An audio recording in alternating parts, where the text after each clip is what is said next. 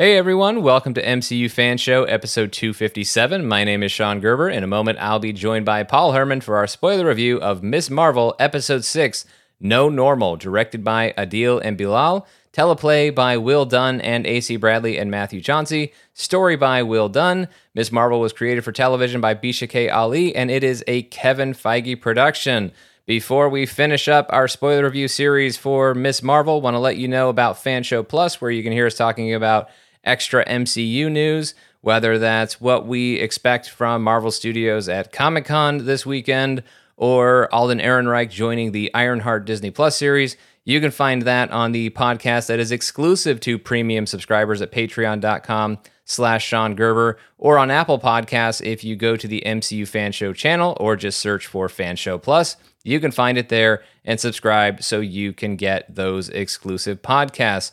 And we also invite you to follow us in those places you can. We are at MCU Fan Show on Instagram and Twitter. And if you're enjoying the show, we would greatly appreciate a rating and review from you over on Apple Podcasts. Thanks so much to everyone who's already taken the time to share their thoughts. And now, on with our show.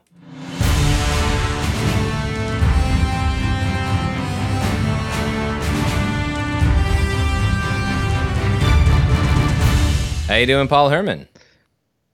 I am doing well, my friend. I uh, I'm just uh, I'm in shock. Last uh, last week's episode was a a bit of a shock.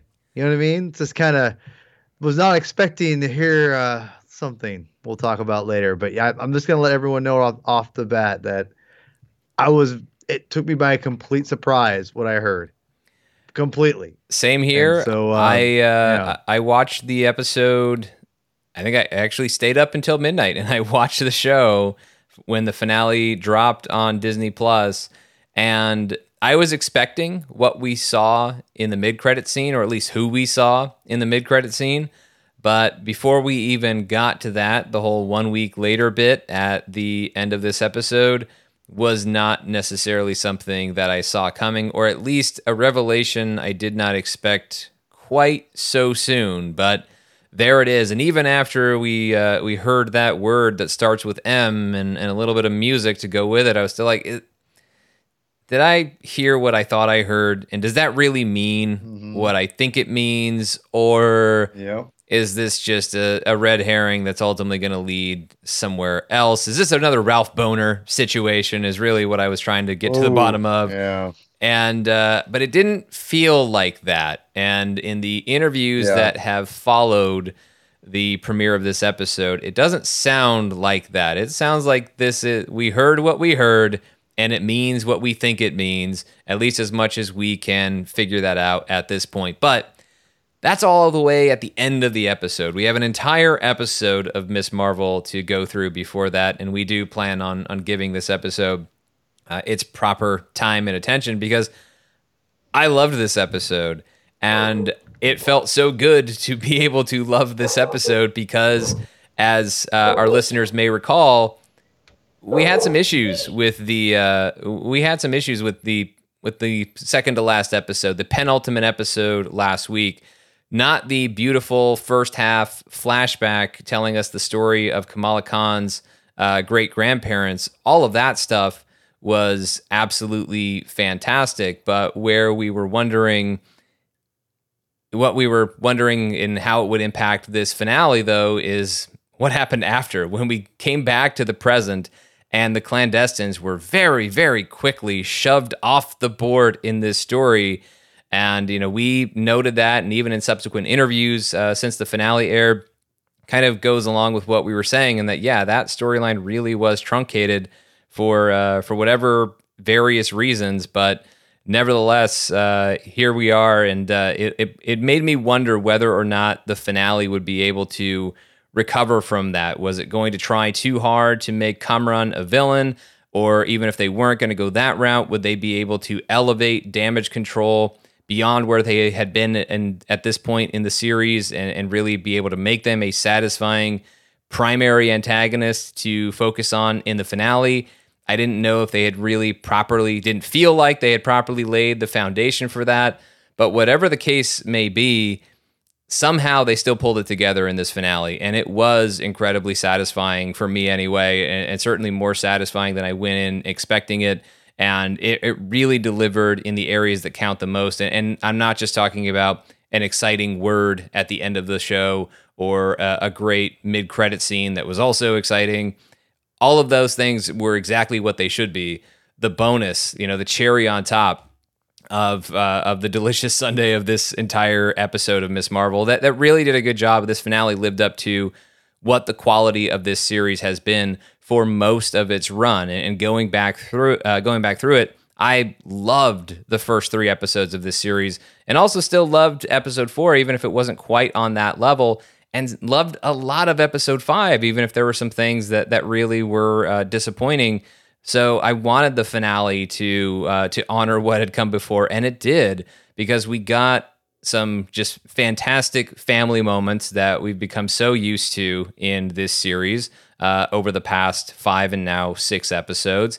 And then when it came time for Kamala Khan to shine as Miss Marvel in full costume and go in full superhero mode as she gets to in her confrontation with damage control at the end of this episode, all of that was every bit as great as I wanted it to be. So to uh, to borrow from Yusuf Khan, magic, absolute magic. Uh, magic is the the operative M word here uh, for this episode, not the other one that we'll talk about later on down the line. Uh, Paul, I love the finale. What'd you think?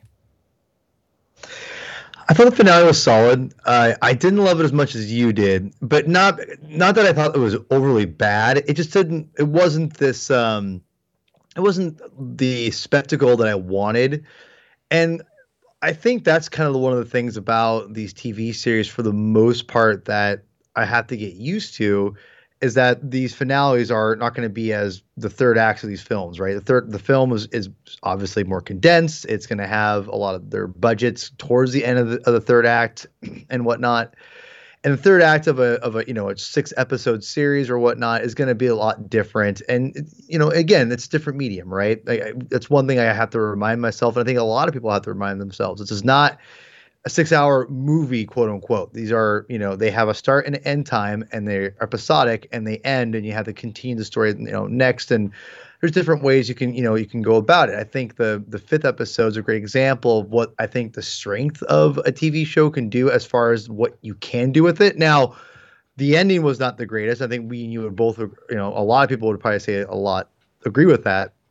But for the most part, the idea of the flashback and having it be a you know a good 20 minute like sequence, you can't really do that necessarily in a film, right? So there's a lot of advantages you can have with a TV series opposed to a film that being said, I just the one big criticism for me is is it's again I didn't dislike it. It just didn't grab me where I was like, this was awesome. It, it, I was like, oh, that was cool. That was fun. And I think that's what kind of sums up a lot of my feelings towards the latter half of this show. I think that the the strength of the show is evident to me, and I think everyone I've seen online talk about it. Again, maybe I'm following all the right people. I don't know, but it seems like the home run aspect is the family. If all that stuff has just been like praised and it's been, you know, the definitely the strength and the backbone of the series. And the spectacle hasn't always been you know a, a, a, high high end delivery for a lot of people and for me personally as well. Um it's not been bad. It just hasn't been you know top tier where you're like man that was incredible. It was just kind of oh that was cool. Um, there's been plenty of great moments. Um, I think this this last episode for me just kind of just it kind of adds to I think you know the difference between the films and, and, I think the TV series.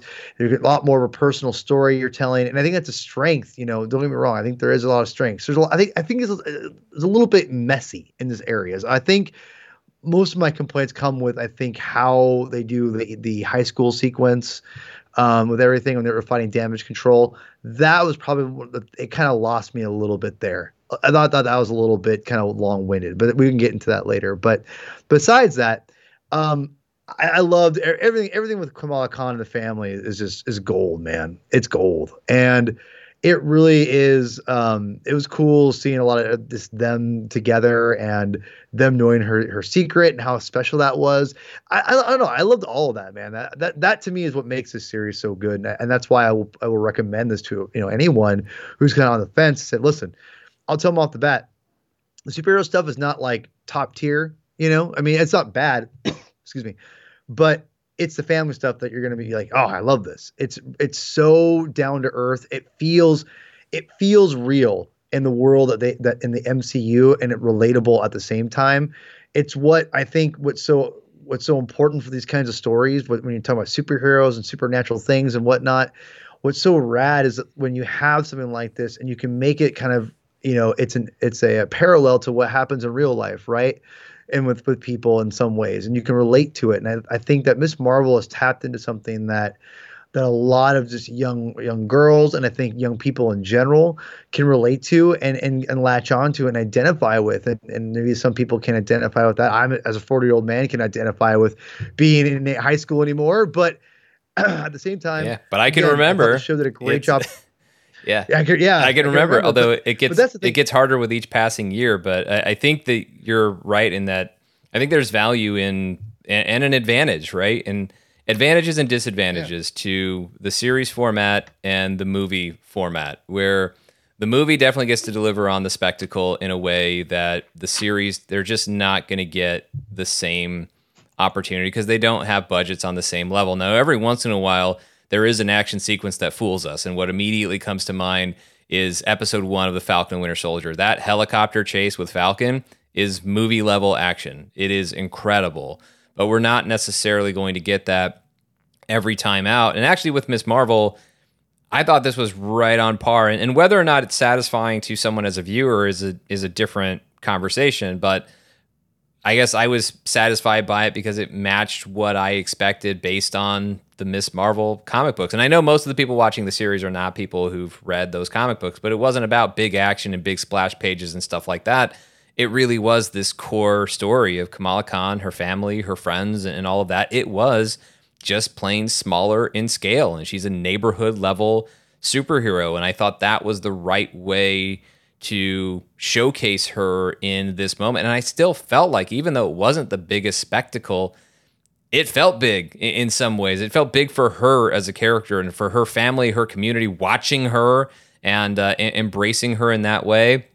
Uh, I absolutely loved that. I, I, thought that part of it is what made it so meaningful and so enjoyable to me as a viewer. But at the same time, yeah, it's, it's not the biggest superhero spectacle or, or anywhere close to it. But I do think Kamala Khan, who uh, will return in the Marvels, uh, is going to get those types of moments. Obviously, in a project with a much, much bigger budget that's going to lend itself to uh, that spectacle. But let's get into the details of this episode. So, uh, we're in the aftermath of that Circle Q explosion that we ended last week's episode with. Agent Deever is standing there complaining about this is what happens when kids get powers and what a what a pain that is. Uh, and Deever is going to be our main antagonist for the rest of this episode. Meanwhile, uh, we see that Kamran and Bruno they are on the run. They have gone underground, literally on the subway. That doesn't work out, so we will have to catch up with them uh, when they are hiding later on in the episode. But basically, uh, Kamran is is hiding from damage control, and of course, Bruno is helping him. Back at the Khan home, we talk about the family stuff, and boy, was it on the money here. I loved this because I thought the reality of it was very authentic and how they went about it. Kamala is ready to tell the rest of her family. Her mom already knows. She's ready to tell the rest of her family, her father, her brother, her new sister in law, that she is Nightlight or the Light Girl or whatever, still working on that name. And she's winding herself up for this big speech to reveal this about her. But remember, this is a family and parents talk to each other about their kids. And so Muneeba has already spoiled it. She already told Yusuf that uh, that her daughter, that their daughter, is a superhero. And the reason why uh, Amir and his wife know is because uh, Yusuf, according to the the gossip train for the Khan family, Yusuf loves to talk on speakerphone. So the fact that they have this wind up like it's going to be this big revelation and it becomes this very, very simple, kind of messy thing for how the information rolled out to everybody, but totally real and totally understandable. I absolutely love that and, and certainly have family members who prefer to pretty much always be on speakerphone uh, when using their cell. Uh, so that part of it I thought was great, but what was really on the money uh, was the an exchange between Yusuf and Kamala, uh, where he told her, "Kamala, this is just so incredible. I, for one, I'm so proud of you. We are all in awe of you, but I just wanted to be sure that you're being careful out there. I mean, just because you can do all these amazing things doesn't mean that you're actually volunteering to go looking for trouble." And Kamala's response is perfect. I don't think you raised me to sit behind and do nothing when I can help people.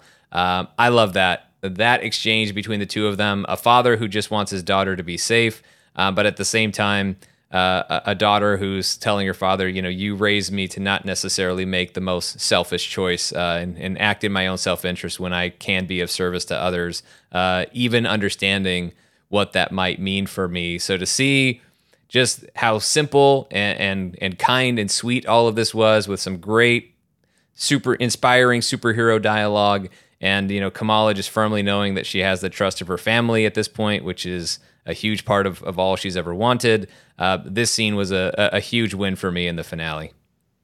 Yeah, this is one of my favorite parts of the I think the whole show is I always you know when you think about teenage heroes, they're always hiding their secret identity from identity from the family and this is a great example. And I haven't got, I don't remember reading the comics as much. Where if this was in the comics where they know who she is or not, Sean, I have no idea.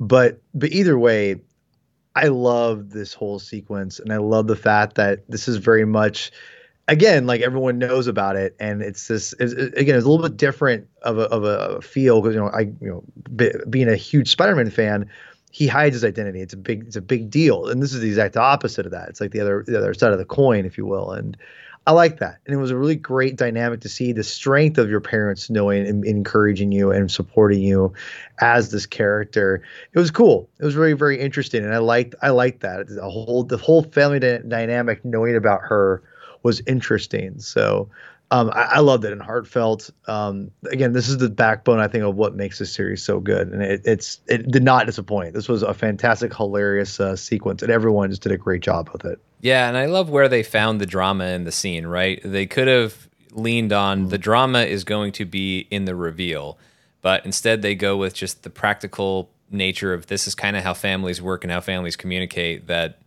once your secret's out with one member of the family, there's a good chance uh, that and you you know the plan mm-hmm. is for everybody to know eventually then it's it's probably going to get out faster than than you would think and um, and so I, I like that they chose to find the drama elsewhere in the scene with just this very meaningful, uh, very sweet, but then also heroic, noble, inspiring exchange between uh, a father and daughter. And then as all of this is happening, uh, Naki- uh, Nakia is FaceTiming Amir to get to Kamala to inform her what's going on with Bruno and Kamran.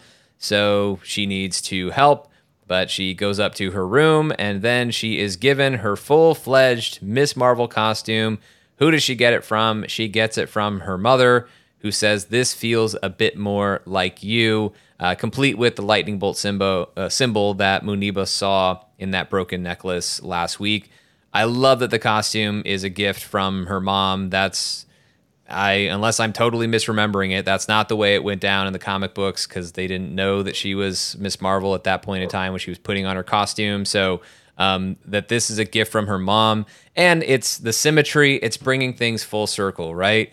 When her mom was first trying to kind of reach out and connect with Kamala and offer some trust with the whole Avenger Con situation, what did she do? She made her daughter a costume, and it was the whole big Hulk, little Hulk thing with uh, with Yusuf and as hilarious and sweet, and then also heartbreaking that was when Kamala Khan rejected it, for Muneeba to still, this is part of how she shows her trust, how proud she is of Kamala, how much she loves Kamala, that uh, and, finding the costume that feels, as she says, a bit more like you. So not Little Hulk, but even though you don't have that name yet, uh, officially Miss Marvel. this is your costume. This is you. This is my daughter, the superhero. Um, so that that being a gift from her mother is a, is a great touch to how this uh, how this went down in the MCU.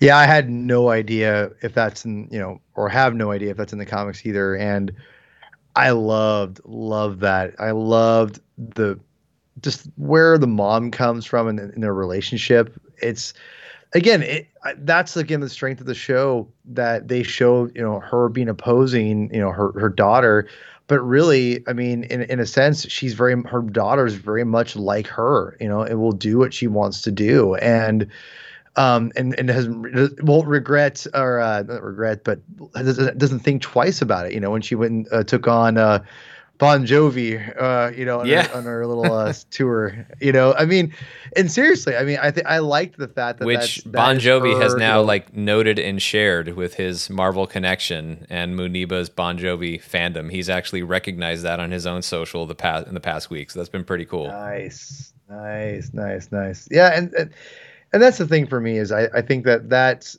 I, I love the fact that they've gone and and you, you've really done a great job developing this relationship so much that where she, you know the, where the mom was the first uh, you know did not even want to dress up for uh these a, a, con- a convention right?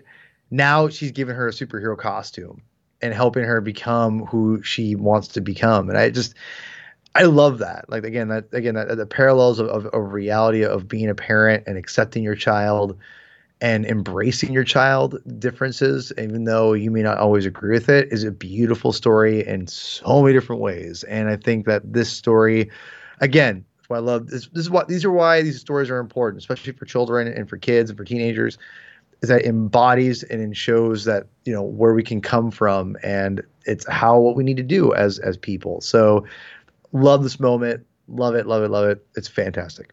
Yeah, really great. And so then we cut to the mosque. This is where Bruno and Kamran are hiding out. Damage control has come looking, and Sheikh Abdullah is there as well as many others, and they know the drill and they offer their identification. What they're also doing is stalling and standing in the way of damage control so they don't find Kamran and Bruno. Um, they're also offering cookies, which was nice. The cookies look bomb, by the way. I, I wanted a cookie. I'm also just a chocolate chip cookie connoisseur. But anyway, um, they uh, as damage control is searching. We get some funny moments there, like Nakia the pretending she was hiding them, and it's the dude she's hiding is like some boyfriend who's not really her boyfriend, but because she said it aloud, he's going to go ahead and he's going to take credit. Um, but I, I, love the line that uh, that Sheikh Abdullah gave uh, to said to Kamran as he was uh, also giving directions to Kamran and, and, Bruno for how to get to the school and, and continue hiding out and staying away from uh, staying off the radar of damage control for as long as they can. Uh, telling Kamran, and it's very um, important advice that Kamran needs in, in this moment. Just because someone treats you as their enemy doesn't give you the right to treat them as yours. Um, very much, uh, I, I love that line, and certainly creates a lot of things to to think about in fictional and real world applications, but uh, it was a great line in, in just in its place at this point in the story because it, it's definitely words that are, are helpful to Kamran, and even if he's not necessarily uh, fully present or if it, if it's not at, at, the top of mind as a lot of this stuff is happening, I do think some of that lesson takes root um, to, to, provide a foundation for what uh, he and Kamala will discuss later uh, as the episode continues. Um, but then, as uh, you know, Kamala Khan was doing her light steps across town, and she catches up with Bruno and uh, and Kamran in the alley. And so we get our full look at uh, Kamala Khan in her Miss Marvel costume, and it is just uh, it, it's awesome. I, I, love this suit. It is lifted pretty much directly from the source material. It, it's just it's such a great look, such a great design. Um, I mean, it was a great design in the comic books and been adapted pretty much perfectly here in the Marvel Cinematic Universe. And there's some more plot stuff there. Obviously, Kamran's struggling to control his powers, so they're going to go hide out at the school, which is going to be, you know, our, our big action set piece uh, for this finale. Um, but the costume reveal, I mean, how she got it was probably the most meaningful costume step in the episode, but uh, just being able to see the costume. And thankfully, I mean, we've gone through, as we're talking about all these things that have happened so far, a lot of this stuff happens pretty fast, so we don't have to wait too long to get Kamala Khan in the Miss Marvel costume. And at least we get uh, she's wearing it pretty much for almost the rest of the episode, outside of a you know few moments here or there. So while I wouldn't say the costume quota was completely satisfied, it pretty much can't be when you wait until the last episode to show the character in costume. At least we got plenty of it in uh, plenty of the Miss Marvel costume in this episode, and uh, and it looked great. They they nailed it. Yeah, the costume was I thought really good. I, have never been a super huge fan of the costume. I, I like the simplicity of it though. I don't think it's bad by any means, but yeah, the simplicity of the original design, I thought. I think that's the one of the things I love about superhero costumes when they're just very when they're simplified. When you try to overcomplicate things, I think I don't. And again, I don't think everything should just be simple, but you can when you do that when you overcomplicate a costume, especially with, with any kind of superhero costume, it just becomes 90s really quick. And that's not always a good thing. I love me some 90s comic books and superhero designs, but just not for all of them. And so uh, the Miss Marvel design, I thought, just translates so beautifully to the screen, and that I, I thought it, it, really looked good. I mean, lots, a, a lot of the close-ups, it felt very practical. It didn't feel like it'd be something that she couldn't ha- achieve. It's not like you know, the Amazing Spider-Man or uh, the Spider-Man Tobey Maguire films, oh, where it's like he has this like top of the line suit. It's like, where the hell did he yeah. get this? He can't you know? pay I rent, mean, but he's got a thirty thousand dollar costume. yeah, yeah, ex- yeah. It's like, uh, yeah. I did think that with the ASM series, I, I give credit to them that they at least kind of showed that he, you know, developed that a little bit. And you get to see that. I, I appreciated that. But that being said, with Miss Marvel, you want them to be more practical this felt in in in the best the best way possible and and you know again it, it's a marvel show i thought the costume was pretty well done as far as explaining how it happens you know, what it is and it looks great i thought it looked really good but it didn't look overly like not something she could ever get in real life and i think that's the, the biggest thing with these younger heroes you got to give them a costume that is believable for them to be able to achieve within re- reason. Yeah. And I thought Miss Marvel's is completely within reason. And I like to the mask, the shoes, which I love me some cons, and you know, just everything. I, I thought she looked great. I thought it, I don't know what Marvel. I know that she has a different kind of costume in Marvels. But I do love this costume a lot. I think it's, it's it's an underrated costume of the MCU, and maybe one of the better ones potentially is from adaptation wise. So um, from comic to screen. I thought I thought it looked great. I thought she looked great. Um, and again, it's appropriate. Really good. Really looks looks good. Yeah, no, I, I think it's just it's right on the money with uh, with this one, and, and yeah, one of the more pitch perfect or just closer adaptations from page to screen that we've seen as costumes go. Although we've seen uh, a couple of those lately. I mean, certainly with the Mighty Thor in Thor: Love and Thunder. So it's becoming a trend. You know, some of these. Co- I mean, I think the MCU has already done a, a, pretty good job of being faithful to the looks of a lot of these characters, but um, they still find ways to to do it and maybe even improve upon it with some of these characters. And yeah, I just I, I love the costume design. I think it came together uh, just so incredibly well. But um, at the school, Kamala checks in, uh, is making a call to check in with Kareem because remember he said last week, "Call me if you ever need me." She needs him sooner than expected. Uh, she's calling Kareem because she needs his help to get uh, Kamran out of there to safety. And there is a reluctance there because, well, Kareem is still one of the Red Daggers, and uh, and Kamran is a clandestine, or at least the son of a clandestine. But Kamala convinces Kareem to help out anyway. So the mission becomes getting Kamran to the harbor by midnight so that with the help of the Red Daggers, he can escape to safety. But damage control already has the school surrounded. But thankfully for Kamala and Kamran, everybody is sticking around to help, even including a couple people we had no idea were going to be there. Zoe, who was there because I guess the theater room at the school is great for her lighting for her TikTok videos. Okay, fine. Um, and Amir is there because why not? Even though he says uh, that uh, his mother had sent him to look after uh, Kamala. That was a little, uh, not a little. That's that's just plain forced. Yeah, uh, that that that's just plain yeah, forced. Yeah, yeah. Uh, we had an entire scene. I just go to school here, guys. The yeah, bathroom window. Come which on. you know that part's fine. I don't have any problem with that. Um, I, no, I, it's, it, I mean, like that's the get in there. It's just like, come on. Well, I, I, think the where I have more of an issue with getting him there is is the reason why talking about you know, oh yeah, I got to look after Kamala. Although I guess you could say maybe he was lying right. about that and he was just being a protective brother on his own because I don't necessarily think Muneeba like the whole point of the beginning of the episode is the family trusts Kamala now. Um, so if they trust her, they're not necessarily needing older mm. brother to go watch after her. But then, no matter how much uh, people trust you, we all need looking out for every now and again. I guess maybe I don't know. As it's it's forced, but I also I'm glad he was there because I feel like this. Uh, you know, I, I, feel like he didn't have as much. Like her brother has been such an enjoyable character throughout this series, but has really kind of been pushed to the side just by the nature of the last couple of episodes. So if they have to have uh, you know a half-hearted excuse or half-baked excuse to have him in there, it's fine. Uh, I, I noted it as it happened, but I was also like, this is flimsy, but I'm kind of glad he's there. Um, they're all staying, and uh, and they also note that you know damage control has not just gone after Kamala. Damage control has not just uh, you know it, it's not just that they've gone after Kamran. They've been to the mosque multiple times, uh, even when they had no actual cause to be there. Uh, they've blown up the Circle Q that uh, that Bruno works at and lives above. So suffice to say, damage control has adversely impacted this community to the point where you can understand why it's not just Kamala Khan who wants to stand up to them. Um, but this isn't so much about fighting damage control as it is about distracting damage control so that Kamran could make his escape and get to the harbor uh, by midnight. And so what follows is.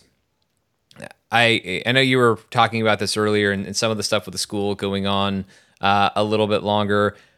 The whole I don't know uh, the, the Scooby Doo of it all, and like the the shenanigans with the kids. It was tonally just kind of it was a little that part was a little weird for me. It didn't bother me that much, and I still mostly enjoyed it because of uh, a couple scenes that I'll I'll highlight. But uh, you know, in between all of the you know chasing of the kids around the school, because I think tonally where it was a little bit of a it, was a little difficult to track because. I mean, they open the episode with a, a, a, disclaimer, right? That, you know, in this fictional story, there may be some scenes that are difficult for some viewers and all of that and you understand why because it's kids being attacked in a school and on its surface or just at the mere mention of the idea like it definitely sounds pretty dark right? Because you have this government agency that or this group from a government agency that is acting under the orders of someone who is in fact as they've shown us at this point in the episode defying the orders of her own superior because agent cleary has told her not to cause an issue here, not to pursue this and, and whatever, and to actually hold back.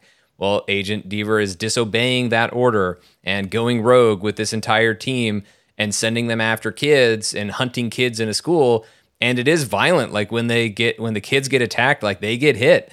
And so it's it's a little tough to tonally reconcile what's actually happening here with some of the silliness in the way that they play it. So it doesn't necessarily there is a little bit of a tonal mismatch there that I bumped up against. It wasn't, it didn't override it. It didn't prevent me from uh, enjoying the scene and even being able to laugh at some of the sillier moments of it. So I, I, I certainly understand combining the lightness and the, and the darkness, and that's just life and, and all of that. And the MCU normally does such a great job of balancing things that are just so uh, on such opposite ends of the tonal spectrum. Um, but this one maybe not quite as good of a job, but as I mentioned before, there were scenes that made it work. Like I really like the scene between Zoe yes. and uh, and Nakia, where Nakia is wondering, like, well, if you knew it was Kamala since Avenger Con, like, why didn't you tell anybody? And uh, Zoe just saying because she saved my life, and she gets to, and she's basically Kamala deserves to tell people when she's ready, which is correct on the part of Zoe. So well assessed on on her part. Um, and also that you know that uh, reflects what happened in the comic books, where Zoe kind of started out as the popular girl who was kind of the bully, and then you know being saved by Kamala Khan or being saved by Miss Marvel, she ends up kind of turning a corner and, and being, you know, a force for good within her community. And so I, I liked that moment, not just because, oh, that's kind of like what happened in the comic books. It, it did feel very genuine that you have a character that you make certain assumptions about just because of the nature of her social media presence or whatever it may be. But, you know, come to find out that, and this is not saying that, you know, Zoe wasn't making missteps or something like that, but you know that deep down there was a you know certainly a, a, good person there who recognized when somebody else did something for her and and responded accordingly um, in the way that she protected Kamala's identity and it almost made me wish that we had seen more of Zoe in the series and and you know seeing her go through that decision making process but then again I like the idea that maybe it wasn't a process that she just knew the right thing to do was to protect Kamala's identity. If she wants to tell me or talk to me about it, she can. If she wants to tell anybody else or talk to him about it, she can. Um, but it's certainly not my story to tell. Um, and I'm I'm grateful to this per, and I'm I'm not going to tell it because I'm a it's not it's the right thing to do is not tell a story that isn't mine. Um, but also you know to honor and, and, be grateful to the person who saved me. So that part I, I liked a lot.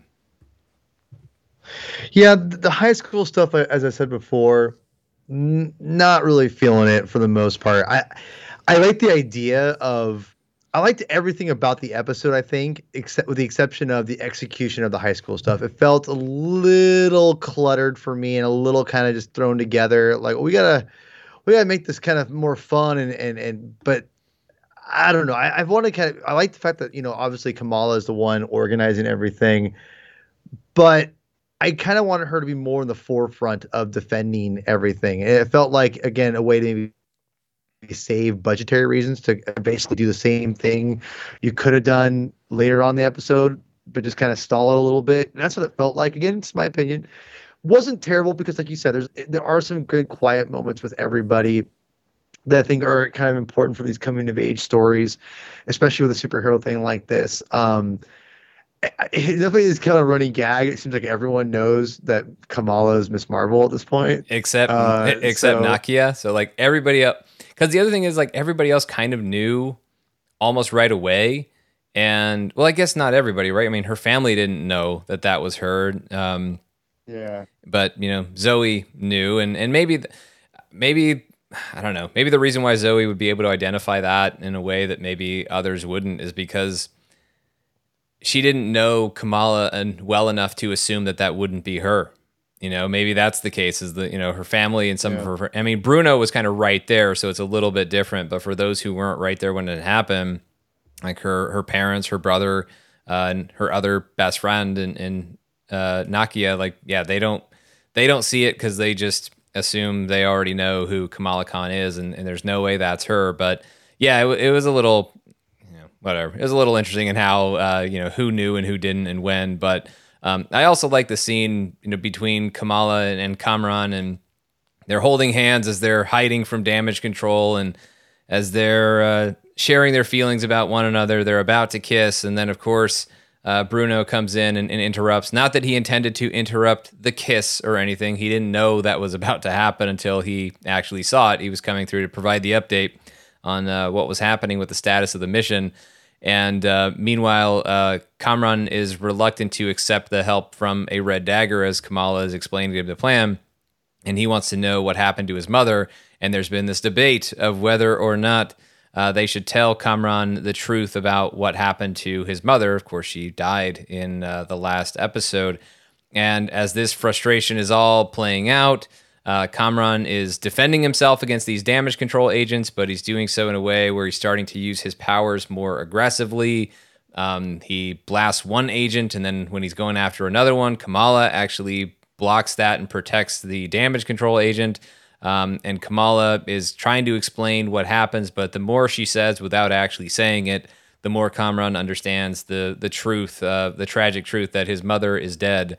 Um, and so uh, which he's probably suspected all along, but it becomes clear to him that this is uh, what's happened. And through all of the emotion that he is dealing with, these newfound powers, being chased by these uh, damage control agents, and of course having it confirmed for him that his that his mother is dead, Um, Kamran is is at a point where he's really struggling for control, and he fi- he's fighting his way outside. Uh, damage control is waiting. So is the community. So is Kamala's family. So hey, I guess that backs up Aamir being there. The whole family was on their way to the school to see what exactly uh, was going on, but uh, it was all pointing to uh, a situation that I thought really gave Kamala Khan a unique mission from a superhero perspective that she had to protect really both sides of this. She was protecting Kamran from damage control while simultaneously protecting damage control from Kamran. And in many ways, she was kind of living up to uh, what Sheikh Abdullah had told Kamran and Bruno that she wasn't there for, and that whole idea of you know just because someone treats you as their enemy doesn't give you the right to treat them as yours. And Kamala Khan is really trying to genuinely save everyone. Um, I don't know if this was an intentional like MCU Easter egg or callback, but like when they were blasting her with that sonic cannon, it was definitely reminiscent of the Incredible Hulk at uh, Culver University, way back in the, in the Incredible Hulk in early days of the MCU, uh, the forgotten film of the MCU. The Incredible Hulk still counts, still canon, um, and has a sonic cannon that's used on the Hulk. So yeah, that was kind of uh, it, it reminded me of that. But as Kamala is kind of down and out and, and having to fight her way back, she says that word that fans of the comics have been waiting to hear her say when she says "embiggen," and all of a sudden Miss Nightlight gets really big, uh, and she uh, she takes out some of the attacking damage control vehicles while also checking to make sure that people inside those vehicles are okay. Like, hey, you guys okay? Uh, that part I thought was pretty cool. Um, when Kamran ends up uh, sending a car in flight and she makes that catch with the embiggened hands and the whole "I got it" thing was great, like kid superhero stuff. Um, and then you know making that stand between Kamran and, and damage control and being a shield uh, as they're firing at him. All of that was, I mean, that to me, I know it's not the biggest spectacle, but in that more figurative way, it is big superhero stuff and, and big superhero acts being done by Kamala Khan and, the way it inspires her, uh, the commu- her family, the community, that's out there watching all of this unfold. Uh, I thought all of that was great. So I'll I'll save my thoughts on you know her last kind of moments with uh, with Kamran, but you know the the battle of Kamala versus damage control. But as I said, really you know protecting two sides from each other in a lot of ways, while also making sure to you know properly address the the aggressors in the situation. Damage control I, I loved this part of it, and and I know it's not the biggest spectacle that they could have done, or maybe it is based on budget, but not the biggest spectacle that we're used to seeing in the MCU. But this is what it's all about. Is it you know even smaller by comparison superhero acts uh, can still count for a whole lot uh, in the amount of good that you can do, the people that you can serve, save, and inspire. Um, and I thought this scene delivered on that. So um, if it's not as satisfying visually, uh, you know, to some folks or dramatically to some folks, like I get it, that's fair. Um, but it, it, worked really well for me. I, I thought this was uh, maybe the most compelling part of the episode for me. Yeah, the the embiggen part was I thought was really awesome, and this is where I would say that it, it kind of bummed me out. We didn't get more of a spectacle, which I know we're gonna get with Marvels and whatnot, but um, I think the translation of the powers, which we'll definitely get that that in a second here, but the big embiggen stuff i thought it looks better the way they they the way they did it to be honest with with the whole bracelet thing. And the fact that they're you know she's because to me if she just made herself big it looked kind of weird. And i know ant-man and, and the wasp you know or ant you know they have you know it's big and everything and, and, and that looks fine. But it just would i don't know. It's hard to say. I thought with the power the little like kind of like the the power you know shield around her it just looks cooler. It looks much cooler and just I don't know more powerful. I, I thought it, it's a good blend, and to be honest, and I think it, it works well, and it, it just doesn't uh, it doesn't look cheap to me. You know, if it makes any sense. It, I don't mean that like you know Marvel looks cheap by any means all the time, but it just looks good. And I think it's a good it's a good kind of to me uh, middle ground for the powers, and I think giving her more more power in general instead of just you know shape shifting powers. So yeah, I, I thought that the, I like I like this last scene, even though. I, to be honest, I like the whole idea of the episode of damage control and the fact that you know also Sean we uh we we might have called the damage control could be more tied into this than we realize. Well, especially with the I, yeah, Agent Cleary, we're we're gonna get to that. Um, all right, A- all right. Agent Cleary steps up, and he it's we're starting to see kind of what we thought we might see um, with uh, Yes. with with his response to what was happening here, and, and so. Um, yeah, this this sequence I thought was great, and yes, when we had the moments like when she embiggens, and then obviously when she uh, catches the car, like that part of it looked great, and it was stretchy powers like she has in the comic books, but obviously more than that. And I mean, there's something to be said, and, and I know it's not exactly the most subtle thing, but when you're literally taking this young hero and making her power light, um, you know, this this light to uh, you know a warm light for all mankind, uh, for not to steal the Tony Stark stuff, but that that Ultron uh, co-opted, but it it really is that and that inspiring type of figure um you know to have her power be this you know light. And and, and I, I just i absolutely love it. I mean it looks cool it captures the spirit of, of what she was able to do in the comic books but it also gives her even more uh, than she was able to do in the comic books and and i just loved it and also with that m word that comes into it you know, maybe the Noor powers don't account for all of the stretching that she does, right? So maybe there's more to it than uh, we've already been shown.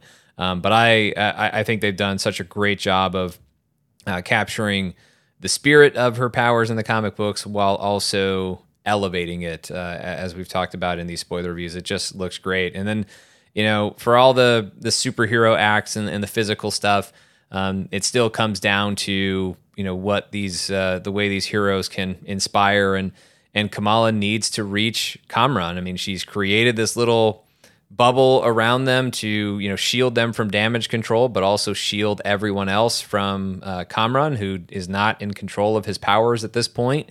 And he's talking about how he's never going to be accepted. His mother was right. This is not his home. How can he be normal? And Kamala's response: There is no normal. There's just us and what we do with what we've been given. Um, and even that phrase, you know, no normal, the title of this episode, well, that's also the title of the first arc of uh, Miss Marvel uh, when those comic books were first published back in uh, in 2014.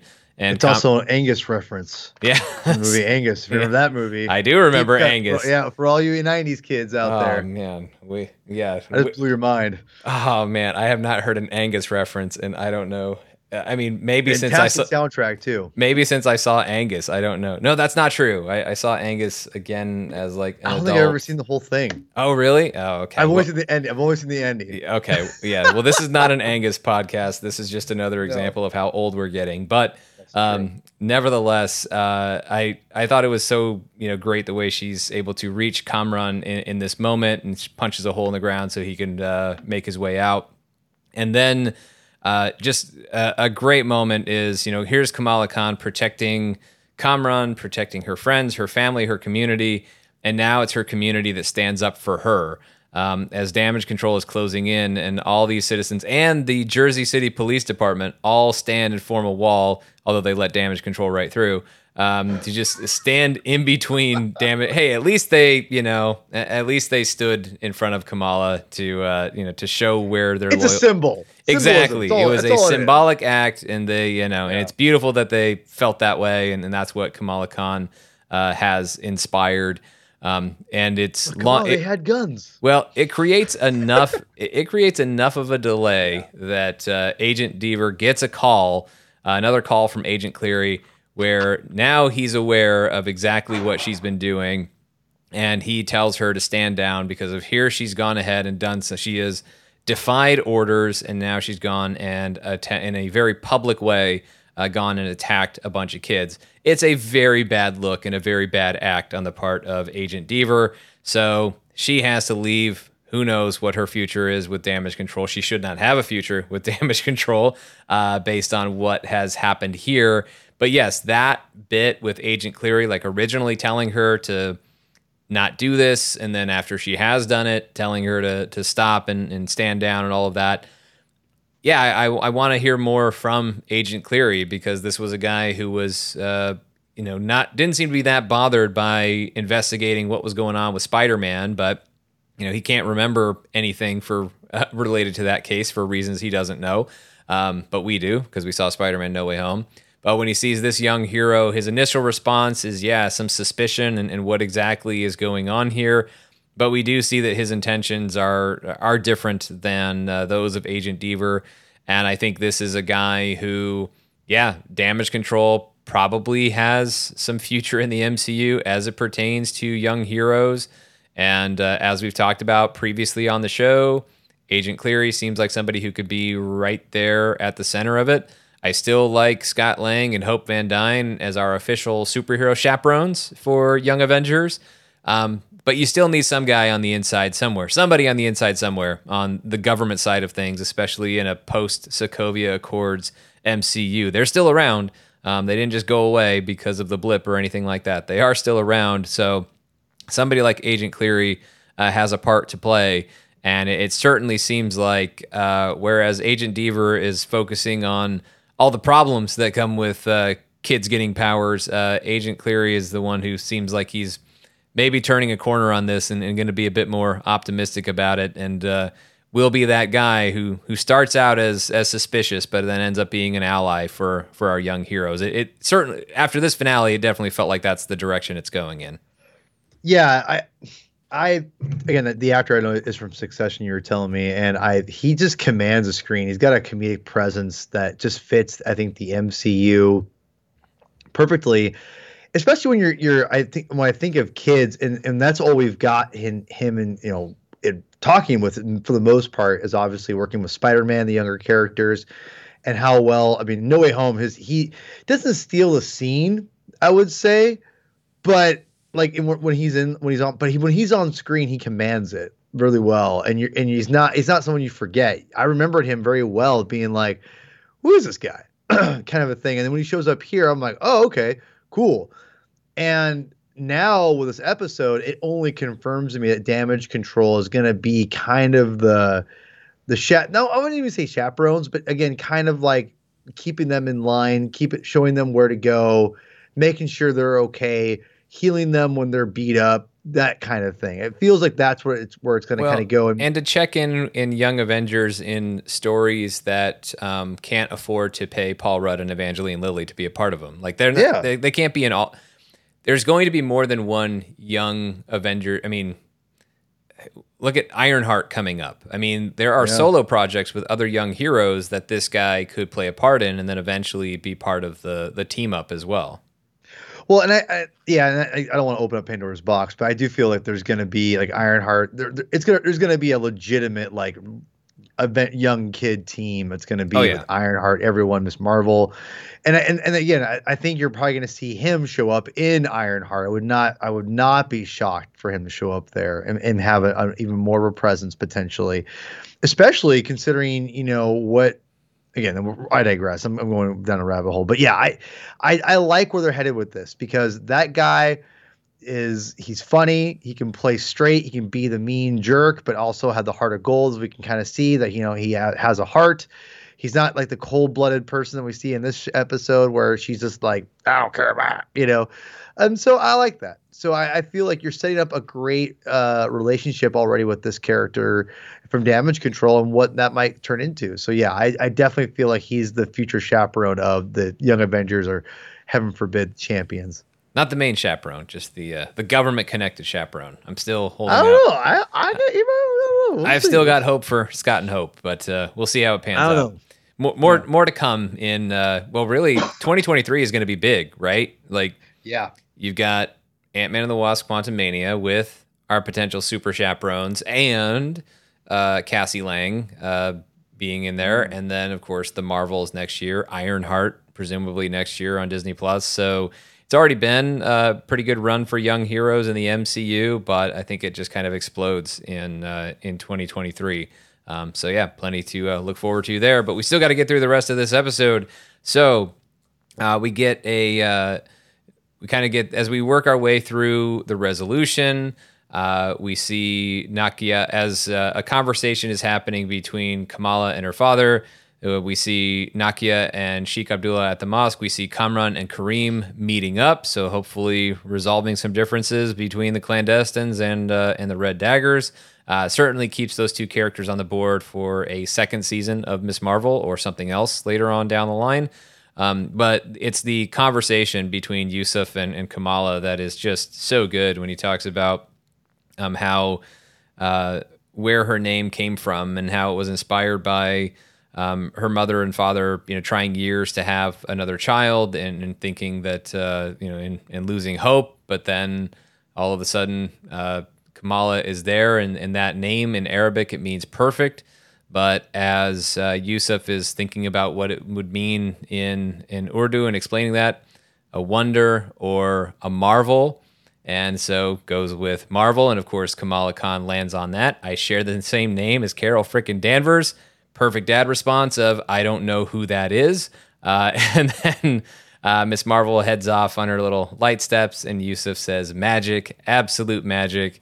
And we close out before the one week later with Kamala Khan uh, on that street light uh, that we've seen in posters and previous trailers, ripped right from the cover of one of the Miss Marvel comics.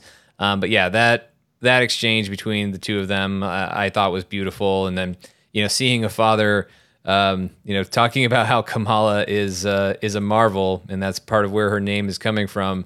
And then marveling at her, uh, and you know that absolute magic that he's seeing as he as he watches her just go off and, and be a, a superhero. Um, it's just beautiful. It's beautiful. It's sweet. It's touching. Uh, it's you know, and and to have it. I know this is not the literal end and the literal last scene of this because of the one week later and the mid credit scene, but this effectively is kind of the emotional ending of the story. Um, at, at, this point for Kamala Khan, for Miss Marvel, for this season of the series, and uh, and, and, it fits as uh, and because this has been really about Kamala and her family. And, you know, we got that resolution between Kamala and her mother at the end of episode five. So to kind of show this at the end of episode six, and also kind of making good on the conversation that happened earlier in this episode with the father expressing concern, um, a daughter saying, you know, of how she was raised to make the difference where she can, even with the risks that come with it.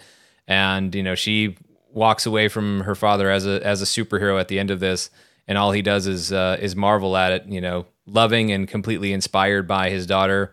I mean, you just it, it's hard to describe just how beautiful that is. Like it was just it was very sweet. I loved it.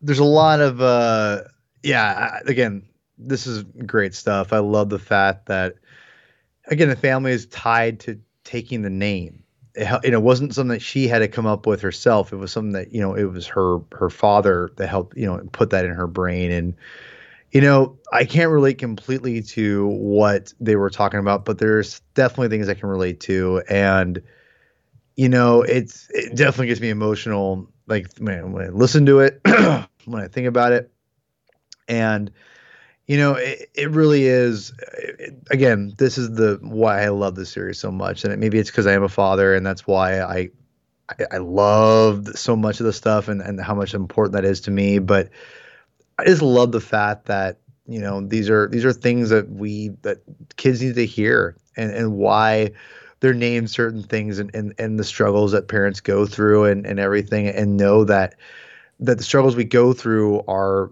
they're worth it and I think that that's one of the things about I think Miss Marvel the series has kind of showed her. And I think I again I appreciate the fact that you know she almost you know th- she isn't perfect throughout the series. She has to learn everything and has to grow. And I think that that's kind of you know a little bit kind of uh, capped off a little bit in this conversation is that it's kind of her realizing and again that whole coming of age story of realizing like her parents i have to you know there's a change and, and it's hard and it's not easy but when she finally breaks through it becomes you know she gets becomes in their life. And then with her when she embraces who she is she gets you know gets all these powers and she's trying to figure herself out. She gets her costume. It doesn't come you know it's pieced throughout the whole series right? And then as we don't get her name until the very end. It takes a while. And so it, it, it took some time. It took some you know some things for her to realize and I think that again, it's a, it's a, a, good conversation to cap off. I think what the character, you know, the developing of the character that we got in the series, which I'm I haven't you know again I, I avoid you know there's certain places that try to just want to just you know, rag on things for the sake of the almighty dollar and everything as far as you know YouTube and whatnot and never forget people just criticizing like you know the first episode of Hawkeye of the character development for Kate Bishop. I just laughed out loud like, are you kidding me? Anyway, but what I, I haven't seen a lot of this. Maybe I'm not looking at the right places, but thank God I'm not. But I haven't seen a lot of criticism of character development for Kamala, and I think that's one of the. I think to me that's the biggest strength of the show is the developing development of a character. You see her as a dreamer, and how she becomes you know more mature in a good way, and, and but just I love the developing of that character and how she it's you know she physically gets her costume pieced together and I think she's piecing her life together at the same time. And having this very end of this episode was was a really beautiful like kind of uh, send off and I, I loved it. Loved I, I love Abu. He's so great. Love him. Um, big Hulk uh, so uh, yeah, I, I love them. I, again, mom and dad are great. They're, they're, they're and, and I think they're, they're the, favorite part of the show with Kamala. So yeah, I, I, this is a great great part of the show for me. Yeah, it totally was just uh, such a such a sweet ending that um, very fitting of what the series had. You know, the entire story that had been told up until that point, and then to think of it as just the beginning for Miss Marvel slash Kamala Khan, and perhaps just the beginning of something else uh, much bigger in the Marvel Cinematic Universe. So, one week later, uh, we get uh, to find that Bruno is on his way to Caltech. There's some debate over who should be taking care of Kamran's car, whether it should be going with him to California or Nakia and Kamala should uh, have it uh, in New Jersey. Meanwhile, um, Bruno is updating Kamala that he's found out even more. He took another look at it and it's not as simple as to say it's from Kamala's family connection or that it's all just about the clandestines and the Noor.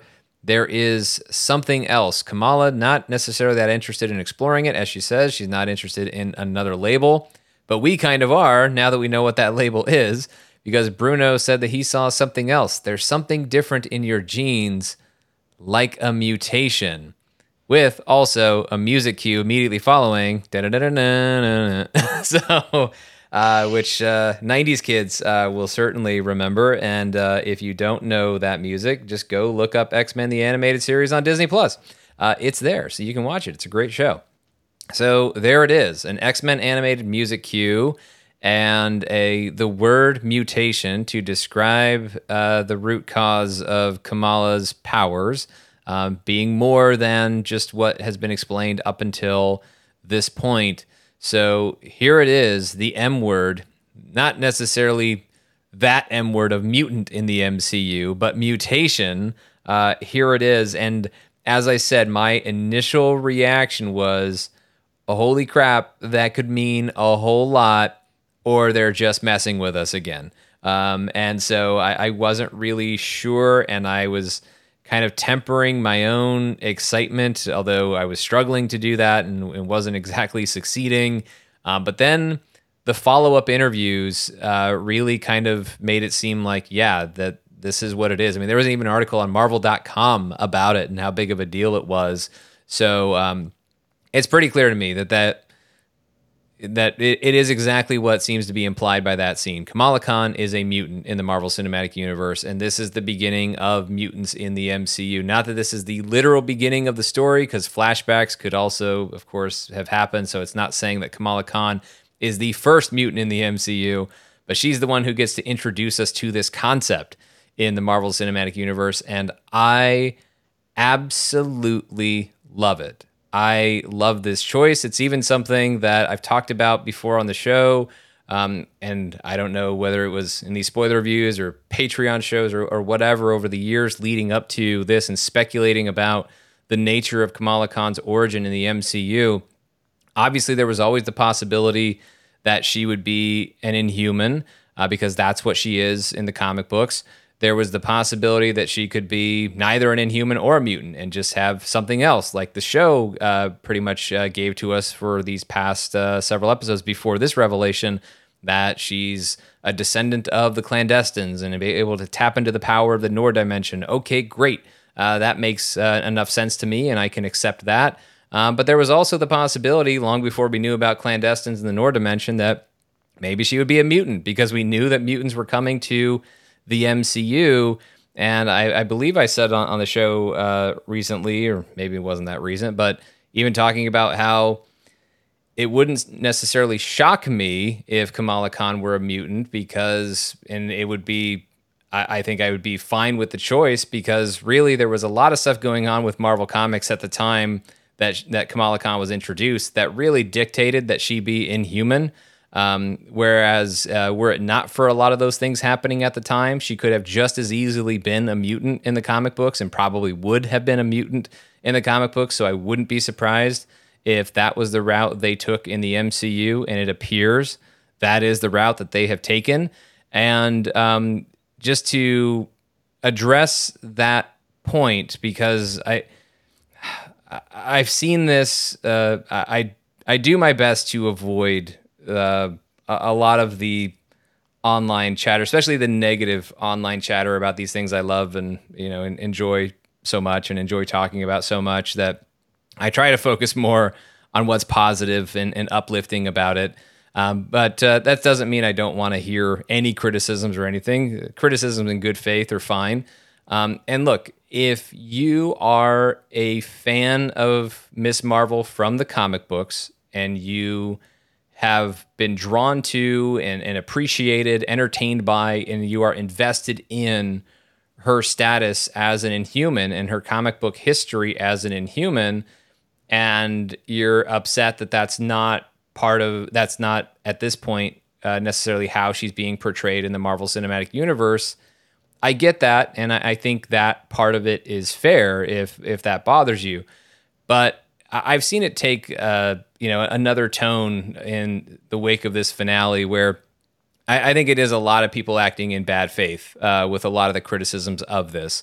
Uh, I've seen people go so far as to say that Kevin Feige either doesn't know, hasn't read, or outright hates Marvel comic books, which I don't know how at this point, 14 years into the Marvel Cinematic Universe, all of these movies, all of these series, and how faithful so much of this material has been adapted to say that Kevin Feige doesn't know or respect the comic books and the source material.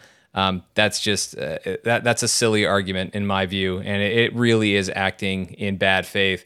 I think Kevin Feige might appreciate some of the comic book history and lore more than some of the people who used to be in charge of a lot of the creative on the publishing side of things, because just to filter this through the lens of, of history and what happened when Kamala Khan was uh, was being created, and and this was recently backed up by one of the co-creators uh, of uh, of Kamala Khan of Miss Marvel, Sana Amanat, who is has a cameo in the series, uh, also is an executive producer on this series, and largely when we talk about a co-creator, you know, she was an editor for this book and you say, well, that's not the writer, that's not the artist. Okay, but this whole thing got pitched to writers and artists because it was based on or largely inspired by Sana Amanat's own life. Not that she was a superhero, but just a lot of uh, what she was, uh, a lot of her experiences.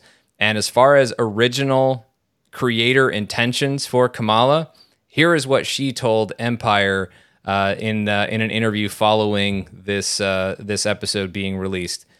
Here's a really important thing that people do not know. When we were thinking about the character of Kamala back back back in the day in 2012, 2013, and when G Willow Wilson and myself were ideating, we originally wanted to make her a mutant. That was the whole intention to be able to do that. So there you go. The original intention was to make Kamala Khan a mutant because most young heroes who become superheroes as they're teenagers, adolescents, whatever, they are mutants because that is the device in Marvel comic books. But what was also true at the time is that a character who was a mutant would have their movie rights automatically owned by Fox. And there was a frustration at Marvel Entertainment. And remember, 2012, 2013, or 2014, when a lot of these comic books were eventually published, there was an initiative at the time And at this point in time, Marvel Studios and Marvel Entertainment are not separate. They are part of one entity. Kevin Feige is the president of Marvel Studios, but he rolls up to, at this point in time, the rest of Marvel Entertainment. Uh, now, of course, Kevin Feige runs pretty much all creative for all divisions of Marvel, but this is even before Marvel Studios was separated away from that. At the time, in Marvel comic books, because there were certain individuals who felt like because the mutants could not be fully owned by Marvel or, or be uh, have their being able to take advantage of these characters with movies and other things because of Fox having that license, they wanted to phase out mutants in favor of Inhumans. They also phased out around the same time the Fantastic Four, by the way, because they couldn't really capitalize on the movie rights of those characters. And so there was a big storyline in uh, the latter half of 2013 Jonathan Hickman's Infinity. We've talked about that uh, storyline a lot on the podcast over the years, um, and have even told this story. But for for reference, for reminder, or for first timers, for newer listeners, or anybody who hasn't heard this story, so in the course of that Infinity storyline, you have a fight, an awesome fight between Black Bolt and Thanos. And Black Bolt sets off the Terrigen bomb. It sends this cloud of Terrigen mist all over Earth and the purpose of that was to just have an explosion of the inhuman population on Earth, to all of a sudden have as many inhumans on Earth as there are X Men and uh, X Men related characters as mutants because they wanted to replace mutants. They wanted, they really wanted to swap out mutants for inhumans at this point in time in the comic books because they owned the movie and television rights to Inhumans, and this coincided with having an inhuman uh, population explosion on the Agents of S.H.I.E.L.D. series uh, not long after all of this. It was all part of this larger initiative um, that wasn't necessarily expanding Inhumans because Inhumans were so great. I mean, they are great and they are awesome, but that isn't what necessarily drove this as much as the, this is a set of characters whose movie rights we can capitalize on. So let's emphasize them and expand on them instead of this other group that we that's way more popular and has been for decades, but we don't have the movie rights to, so we're going to try and phase them out in favor of this other group. That is what happened at the time. And so I am not surprised to learn that the original intention was for Kamala Khan uh, to be a mutant and then that turns she gets caught up in the inhuman expansion at the time and that's part of why I never really cared about her being an inhuman. I liked that she had powers. I really like Kamala Khan as a character, her family, her community, her story. All of that is what I, I loved. But I knew at the time her status as an inhuman was a byproduct of this very cynical, financially motivated initiative at the time. It wasn't necessarily from coming from the most purely creative place. And all of these things are a business, all of these things are for profit. I understand all of that. Um, but in terms of the creator intent, you hear it from one of the creators herself um, that the intention was there to make her a mutant. I think it's a perfectly valid choice. It's valid for you to not like it, um, but to act as if Marvel Studios is acting in bad faith, to act as if Kevin Feige doesn't know, like, or respect the comic books when one of the creators of this character, whose life inspired the existence of this character, is signing off on this. I think it's acting in bad faith to uh, to suggest that anybody else is acting in, uh, uh, on the opposing side of this is acting in bad faith. It was it's a perfectly valid choice for the creators to make to have wanted to make in the comic books ten years ago, and for Sana and Kevin for Sana Amanat, Kevin Feige, uh, Bisha K. Ali, the entire creative team behind the series to go in this other direction. And I also think it's such a huge thing for Kamala Khan. I mean, I love this because it's a very interesting creative choice that uh, provides a lot the source of a lot of excitement for what's going to happen over the next few years in the MCU, but also for Kamala Khan. I love that she gets this significance in the Marvel Cinematic Universe. Not that her story by itself in these past six episodes wasn't significant, it was, but it certainly adds to it. It adds even more weight to it when we look back on the history of the MCU and we get to say that it was Kamala Khan, Miss Marvel, who got the ball rolling for mutants in the Marvel Cinematic Universe. That's a huge honor for this character uh, to be part of that, to be part of introducing a concept that is so huge and so highly anticipated for fans. Um, pretty much for as long as the MCU has been around, but certainly since the Fox purchase made this thing possible uh, a few years ago. I, I love this choice on so many different levels. Um, if for nothing else, then man, it, it was exciting to hear and, and have confirmed in the days that followed. I was not prepared emotionally to hear the word mutation. I had seen this kind of, uh, you know, I, I watched it in the morning too because I, I, I just wanted to kind of check it out and my schedule kind of allowed it. Um, I saw a random tweet saying, "Oh, Marvel's used, you know, the theme twice for X Men." I didn't put two and two together. I thought so. I didn't know what I was thinking, but um, they basically someone was criticizing Marvel MC um, Marvel Studios for using the the '90s theme, whatever, and I didn't even think think anything of it until the very end when they hear a little. I'm like, whoa, wait a minute, and a lot of things came came to my mind, and the first reaction is makes sense, makes a whole lot of damn sense. It didn't. It didn't make sense to me the fact that she would put on this bracelet and all of a sudden no one else who put the bracelet on would have powers but her seemed it seemed a little convenient for me that's why I, again i don't remember exactly what i said okay i can't remember what i said like 10 minutes ago but um, i want to say in like the episode like a second or third episode i talked about how i would not be shocked if it, there was some kind of inhuman aspect because it just doesn't really line up you know, what we're getting here um this makes a lot of sense in a lot of different ways. You're opening up the idea of, of what's going on, um, and that it's a little more subtle than we than we might realize. And what that means, we don't know, right? What what does that mean? I don't know if it means that she's going to be like all of a sudden an X Men character, whatever. I, I don't know. I don't think so. But a lot of people, like you said, have, have been on here saying Kevin Feige doesn't know this, doesn't know that you know, one thing that people don't talk about is that remember the Inhumans were made were, were scheduled to be an actual goddamn film, right? This was not something that was just kind of oh yeah, you know, Inhumans. Inhumans was gonna they were going to be a legitimate film, and they were scheduled, you know, to have some kind of you know substance in the MCU that wasn't pertaining to, um, you know, the the TV series. Now I don't know what if that's something that Kevin Feige wanted, or if that was again a Perlmutter thing. I have no idea if the movie was it was all that. I have no idea. Regardless, I have to think that the movie was something that Kevin was probably going to be into because one, he wanted to make it, um, and I think that's interesting. And I've I've talked about this before on the show. I don't know that he wanted to make it. I I have no idea, man. It fell off the slate not long after Marvel Studios became separate from the rest of Marvel Entertainment, and Kevin Feige was no longer reporting to anybody at Marvel, and he was instead reporting to Alan Horn at Disney.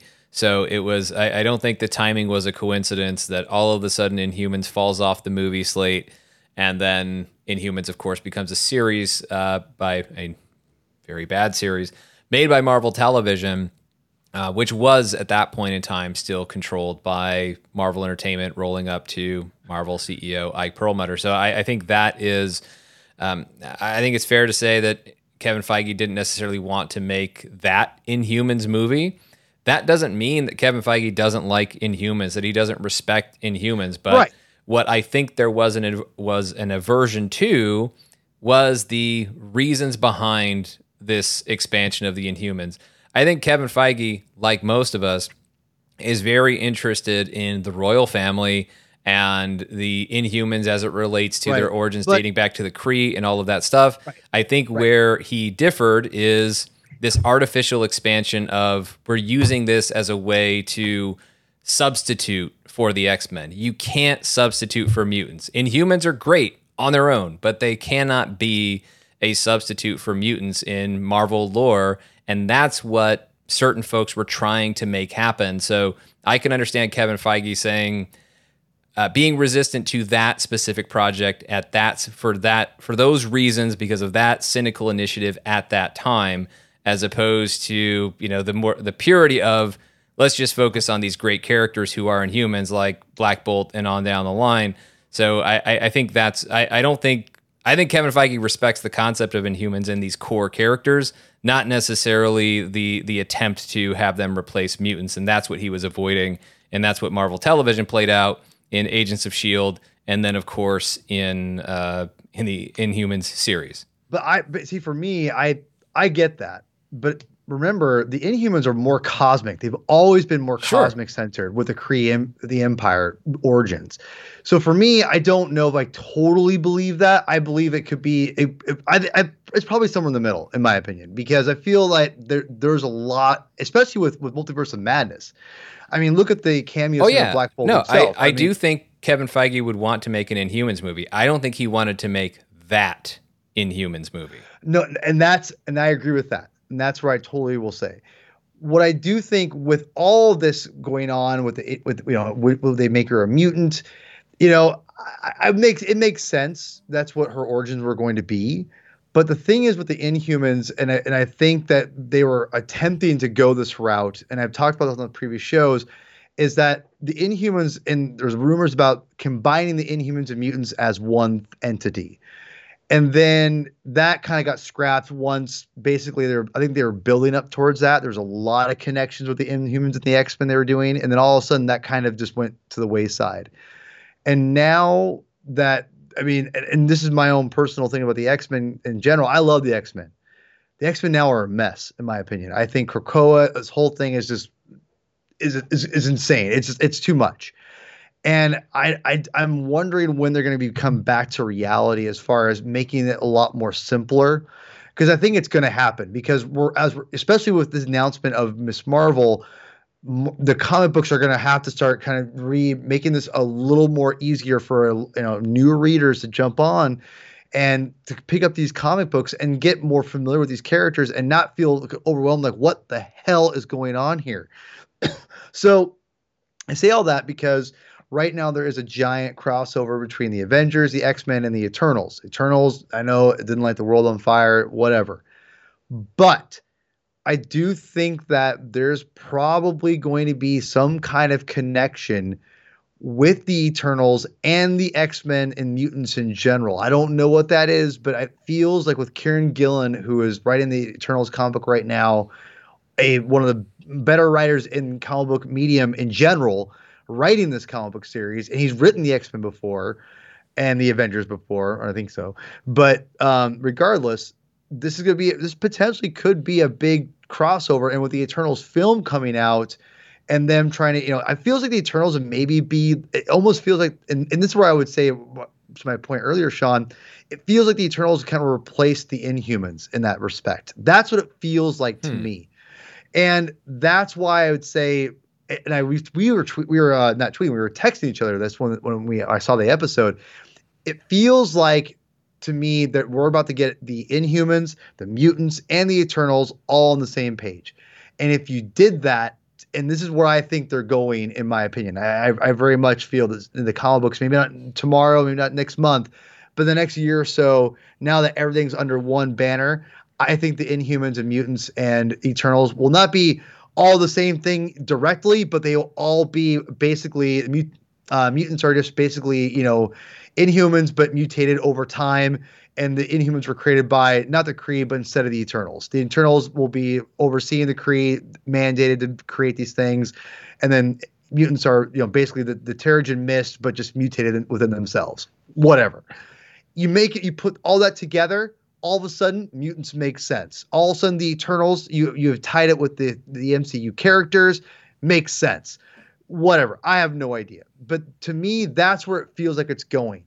And when I bring up the whole Eternals and in Inhumans film, it just keep, there's that cosmic element that I keep going back to. It feels like that, that that's where Kevin Feige wanted to bring it, and I feel like that's where the X Men will have their ties into the MCU it'll be in fact more cosmic and it fits in line to me and again in my opinion with the characters in general because of how many cosmic adventures they have they have dark phoenix not not the fox films but the comic book characters and, you know, and those uh, classic legendary john byrne Chris, uh, claremont stories some of their best adventures are with the Shi'ar empire mm-hmm. it would mm-hmm. make it makes a lot more sense i think thematically to have them tied into the uh, the more cosmic realm. So it feels like that's what we're gearing up for. I think obviously the prejudices and I think the you know the parallels of those that they they bring are amazing. I love the X Men mythology. Before, oh god, the last I'd say ten years, last ten years has been a mess for the X Men.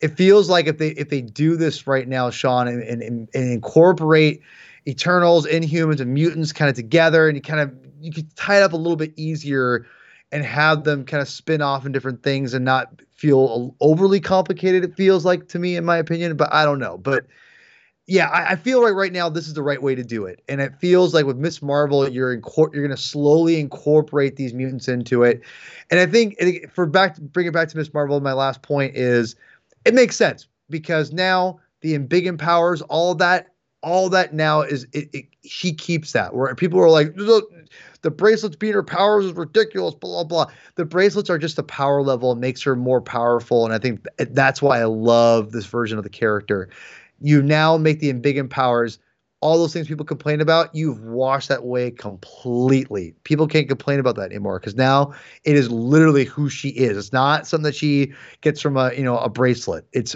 literally who she is now as a as a mutant. So, yeah, I I think this is gonna you're gonna see a lot of Eternals tie-ins, and I think this is where there was a big rumor. Um, I remember I I bit from a fake account saying that Eternals two is being made.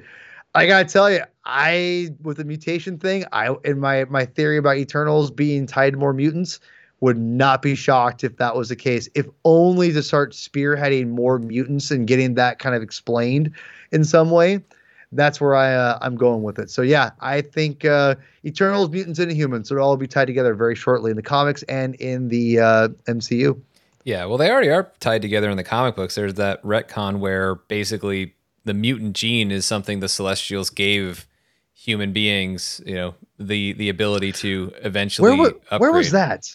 Where yeah, where was that? I don't remember that. I don't remember where it was, but I know it's it's in there. It, it's basically it's pretty vague though in how it's described. It's like I don't even know how much of it is, is explicit in the Marvel canon versus how much is interpretation on the part of fans. But basically, at the time that the Eternals created the Deviants and, uh, or I'm sorry, the Celestials created the Deviants and the Eternals there was this, you know, mankind was just kind of in the middle, you know, as as these mortal beings, um, and so it was more like this hidden ability later on to potentially upgrade, but not like a not like a given that it was always going to happen, but like the they basically created the potential for it to happen. But as I said, that's not the same as explicitly saying they gave him the mutant gene. Now, like the comic books right. could now step in and make that uh, make that more explicit, make it more, um,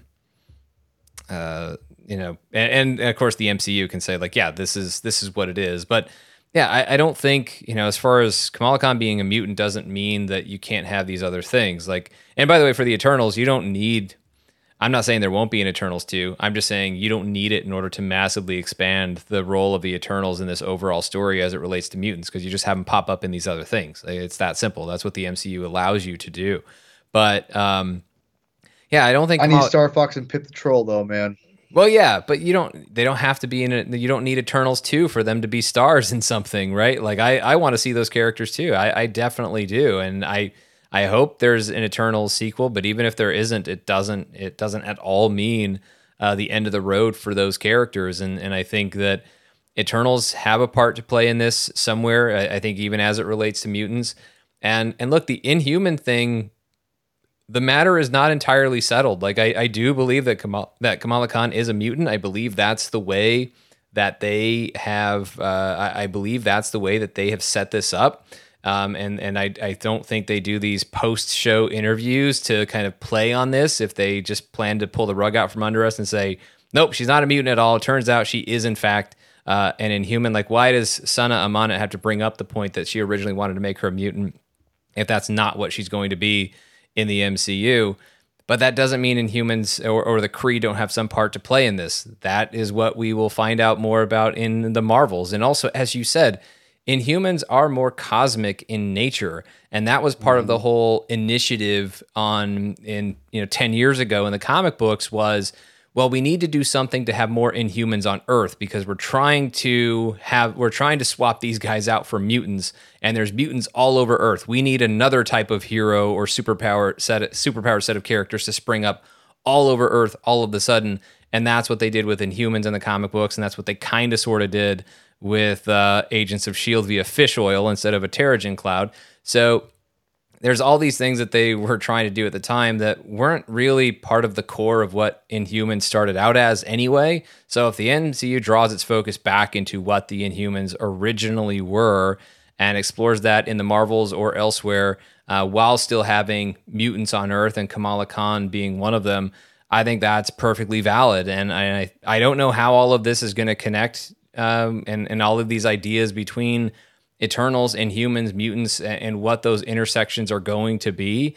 Um, but it's going to be something, and I do think there's space for all of them uh, in the Marvel Cinematic Universe, and because it's such a huge, ever expanding place, and uh, I, am excited to see uh, where it goes from here. And and I, I would again just reiterate, like, if you're genuinely upset that it's something you liked from the comic books isn't being adapted into the MCU, that part's fair, but for for those acting in in bad faith and just being mad because they want some reason to slam this series or slam this character of Kamala Khan, or you're only upset because somebody on YouTube or TikTok who read a Marvel wiki told you to, that you're supposed to be upset about this because it's not like a comic book they didn't read. That's acting in bad faith, and it's best to to avoid that. So um, again, not to take anything away from the the true fan. Well, not true because I'm not trying to. Everybody is uh, is a true fan, but if you're you know if it's not coming from a genuine place of you liked this aspect of a story um, and that and it's not being adapted, if it's coming from that place, I get it. That's fair. Um, but uh, and and I totally understand that as a fan of those comic books, but that was just never what I responded to the most. Um, so I was fine with a change, and the one they've made here, um, I think, is a change for the better. That also just so happens to coincide uh, with the creator's original intent. So it's a beautiful thing when when all of those things can can happen uh, all at once, as we saw. Uh, with this piece here at the not quite very end of Ms. Marvel, wow, we still have a mid credit scene to talk about. Let's do that. So, uh, Kamala Khan is uh, crashing out on her bed, and uh, mom is calling from down below. Doesn't sound like Kamala Khan is doing her science homework. That's fair. Um, and then all of a sudden, the bangle illuminates, and Kamala is wondering what the hell is going on. And then all of a sudden, someone is thrown into the closet, but it's not Kamala Khan. She has disappeared somewhere in time and space and who has replaced her in this closet? It is none other than Carol frickin' Danvers. Um, maybe now uh, her dad will know who Carol Danvers is uh, if she runs downstairs and, and, meets Kamala's parents. Who knows? But Carol Danvers emerges from this closet uh, and finds herself in the fan shrine of Kamala Khan, a shrine to herself uh, of Carol Danvers, um, looking at all of this artwork of Captain Marvel and all she can say is "Oh no," and she takes off, and we get the line "Ms. Marvel will return" in the Marvels.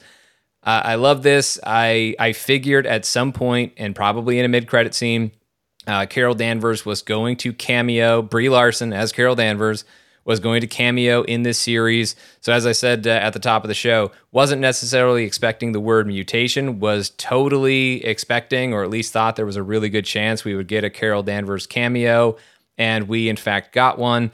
And I just love the way this got my excitement going for the Marvels. I mean, obviously, already excited about it because Captain Marvel and Ms. Marvel, and she doesn't have an official MCU superhero name yet, but uh, Monica Rambeau, uh, whether she is going to be Captain Marvel or Spectrum, like they I don't know what they're going to go with, uh, or Photon. Of course, her mom's call sign in the MCU. Don't know what they're going to go with, but regardless, those three actors as well Brie Larson, Iman Vellani, and Teyonah Parris, who was still just so amazing in WandaVision. Those three in a movie directed by Nia DaCosta. I'm already super amped up for the Marvels, but now in this very specific way of just what the hell happened here, that there is something besides just a coincidental name sharing um, that is connecting somehow Kamala Khan and Carol Danvers at this point in time, something that was activated by that bangle.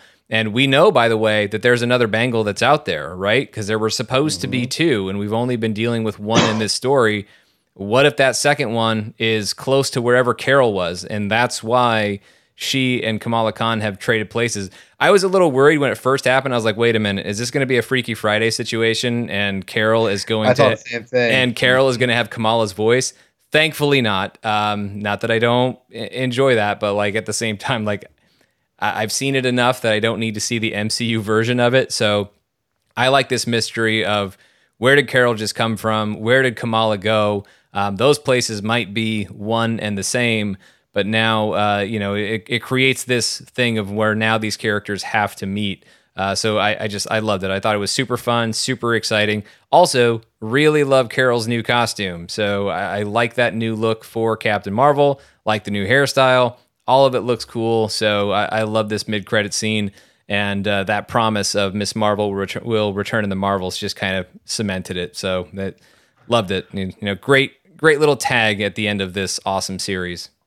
Yeah, I I uh, have much to say about this other than I expected some kind of tie-in. A little did not expect what exactly happened, but uh, I talked about I think the Bango could be a quantum band, and I think there's a that felt very quantumy. Yeah, it did. It very much did. yeah. I'm curious. New, new word, quantumy. I like that. And and with Quantumania coming out, we could be uh I, I I don't know if she'll lose the quantum band. Maybe she will. It will be it will be interesting if she does lose it. Will she just keep her embiggen powers and lose the power level?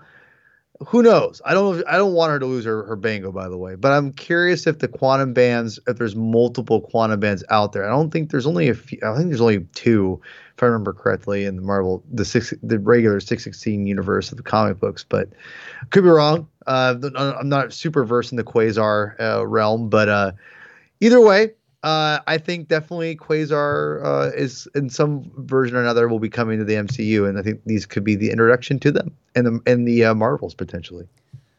I mean, how many different things are they on the cusp of like introducing here? It's just crazy. Uh, it is. Crazy. so, it is crazy. But they're also like telling stories. They're not just teasing these things yeah. that they're about to. But there's just so many uh, fascinating places that they could go. But I, really think they did such a, a, wonderful job with this series, and I, and I know that obviously had some criticisms of, of episode five, but over the course of the entire series, I mean, that just pales in comparison to how great this series was for most of its run. And, and I thought this was a, a really terrific, uh, just brilliant and, and sweet and touching finale that I, I enjoyed so much. And you know, I've watched it a few times and will certainly go back and, and watch it some more, especially those big superhero moments for Kamala Khan uh, that uh, I, I, just loved so much. And, and, there's so much about this that was done so well and, and really captured the spirit of it. We talked a little bit about how faithful certain adaptations have been in the MCU. And and by and large, they've been incredibly faithful to the spirit of these characters and these stories um, but none more so. You know, inhuman, mutant, whatever. You know, no one more. Uh, you know, I, I, can't think of a more faithful adaptation to the spirit of a character in her story uh, than what they gave us with Kamala Khan in this Ms. Marvel Disney Plus series.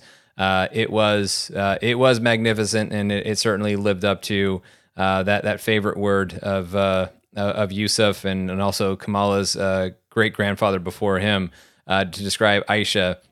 Uh, it was magic, and uh, and I loved it. So uh, hats off to everybody who had anything to do with making this series uh, as great as it as great as it was. And uh, the hats off. Well, thank you to all of you who've listened to this spoiler review series. Obviously, we have a lot more coming up here on MCU Fan Show in the weeks to come. We'll find out what Marvel has to say at San Diego Comic Con this week and share our thoughts on that in the very next episode of this show. And then before you know it, we're going to be talking about She Hulk and Black Panther Wakanda Forever and the Guardians of the Galaxy holiday special uh, that will lead us uh, through the end of this year. But then also, oh man, uh, 2023 is obviously taking shape to be a very, very big year in the MCU. I mean, every year feels big at this point, but 2023 uh, as as you can see uh, with some of the things that have been teased and what we know is still on the way. Um, yeah, major things are going down for the MCU in 2023. Uh, I think we all feel pretty confident about that, and we look forward to being here uh, to discuss it. But that is it for this episode of MCU Fan Show. So remember to check out Fan Show Plus for more MCU talk uh, at patreon.com slash Sean Gerber or on Apple Podcasts. Just search for the MCU Fan Show channel or Fan Show Plus. Uh, follow us in those places you can. We are at MCU Fan Show on Instagram and Twitter. Paul, where can they find you? You can find me on Twitter at Hermann22 with two N's, aka P Thug. Also, please follow and subscribe to my channel, the uh, YouTube channel, The Comic Binge. Um, this week we'll be doing a uh, Thor: Love and Thunder uh, required reading episode, where, where uh, we'll be covering the debut of Beta Ray Bill, and I'm very excited to do that with my one of my best friends in the world, David Valdez, aka Father's Figures on Instagram, an amazing photographer of uh, toys. So um, can't wait to get him on there with my buddy Chris, and uh, yeah, a lot of fun. Check us out there. And you can follow me on Twitter and Instagram at Mr. Sean Gerber. So for Paul, I'm Sean. Thanks for listening. We'll see you next time.